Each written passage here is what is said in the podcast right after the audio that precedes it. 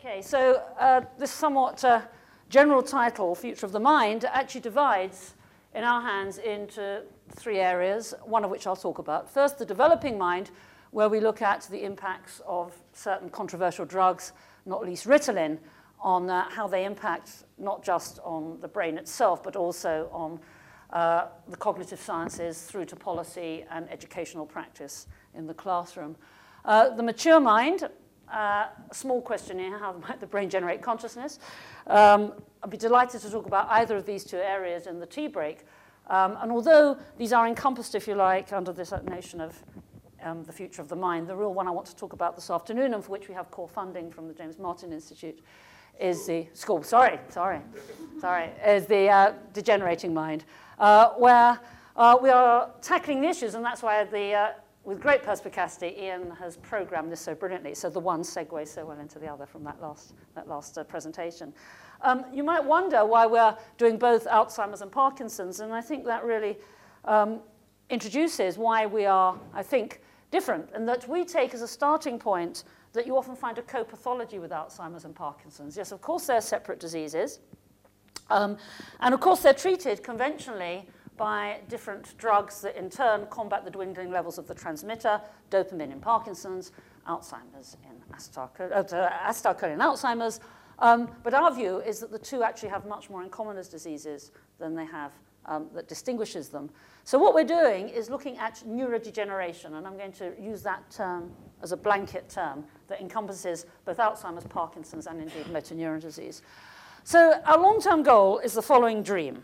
Two scenarios two scenarios. Scenario one, you could discover a marker in the blood. This would mean that you could go to the doctor like you might go for uh, breast uh, screening or osteoporosis screening and have a routine blood test, and the doctor would say to you, I'm afraid, even though you have no symptoms, a marker is elevated indicative of a neurodegenerative disease.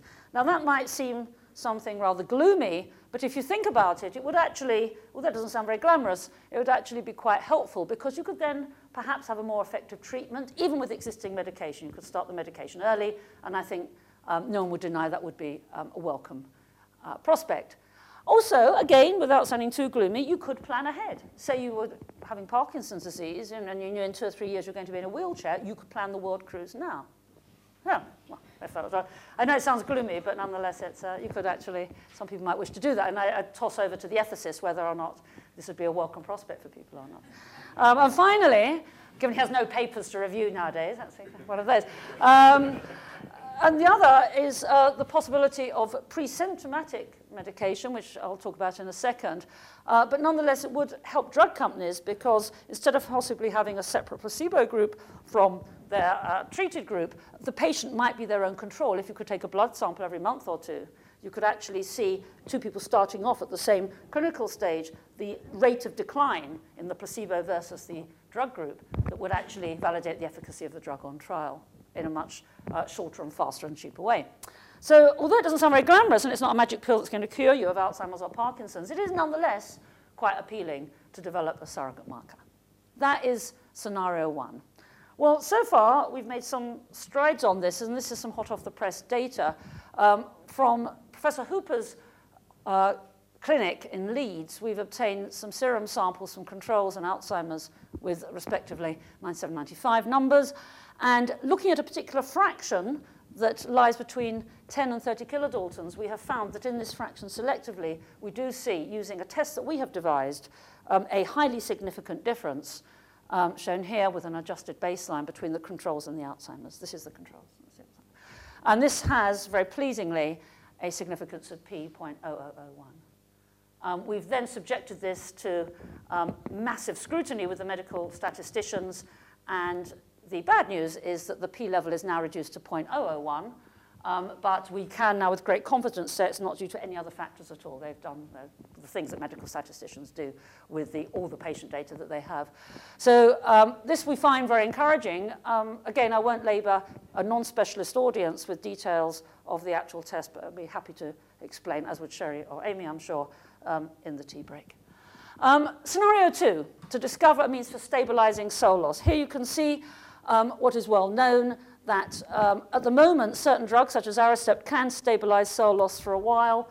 Um, but the reason that NICE have rejected that, for example, is because it is not a cure, even though it might prolong life. That's, or not prolong quality of life. The, the mandarins at NICE don't find that very persuasive. Um, but wouldn't it be wonderful if you could block, if you had a drug that blocked any further decline? So you could go to the doctor and they'd say, okay, bad news is, I'm afraid, as you know, you've got Alzheimer's or Parkinson's, but we now have a medication. And if you take this medication every day, even though you're having memory problems now or movement problems now, uh, it won't get any worse. And that would be, the medics in the audience would realize that would be absolutely fantastic and people would, I don't, well, I won't say die for, because obviously they wouldn't die for it, but um, uh, they would do metaphorical of that um, if only one had a way of just stabilizing cell loss. Nothing glamorous, nothing exotic, just stopping any more cells dying. But that is predicated on the big question that, to my own view, is ignored by most other people researching in this area of the big question, why do the cells die in the first place? Yeah. So my own view is that that is the best approach, is to try and ask the question, why does the cells die in the first place, rather than just closing the door after the horse has bolted and tackling the symptoms. So what we've tried to do here is to explore that question um, with a view to um, providing a new approach to stabilizing cell loss in neurodegeneration. As I mentioned, we start with the premise, often ignored by many, because it flies in the face of normal pharmacology, where you have these separate transmitters, that uh, Parkinson's and Alzheimer's can coexist. And actually, this is the back of the brain, this is the front for those of you who are not demon neuroscientists. Uh, you can actually see there is this kind of hub of cells in the brain that have features very different from all the other cells in the brain to the extent that they have a different embryonic provenance, even from a different plate in embryonic development. So we know the difference is very fundamental. And the view that we have in the lab is that this could provide a clue because it is these very cells that are the ones, even though they have different transmitters, that are lost in Parkinson's and indeed Alzheimer's. And you can see that what might happen is you could have damage just here, you'd get Alzheimer's, damage here, you'd get Parkinson's, more extensive damage, you'd have both. Yeah. Now, what's really exciting, even though these different colors represent different transmitters, another potentially toxic chemical is common throughout, throughout this hub.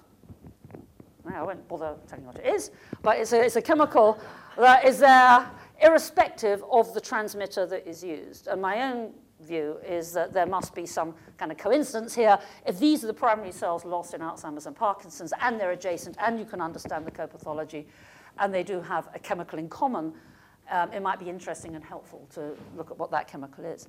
Now, what's interesting about these cells is that unlike the other cells in the brain, one of the very distinctive characteristics is that they have retained their ability to, to grow. They've retained their sensitivity to so-called trophic factors um, in a way that the other cells have not.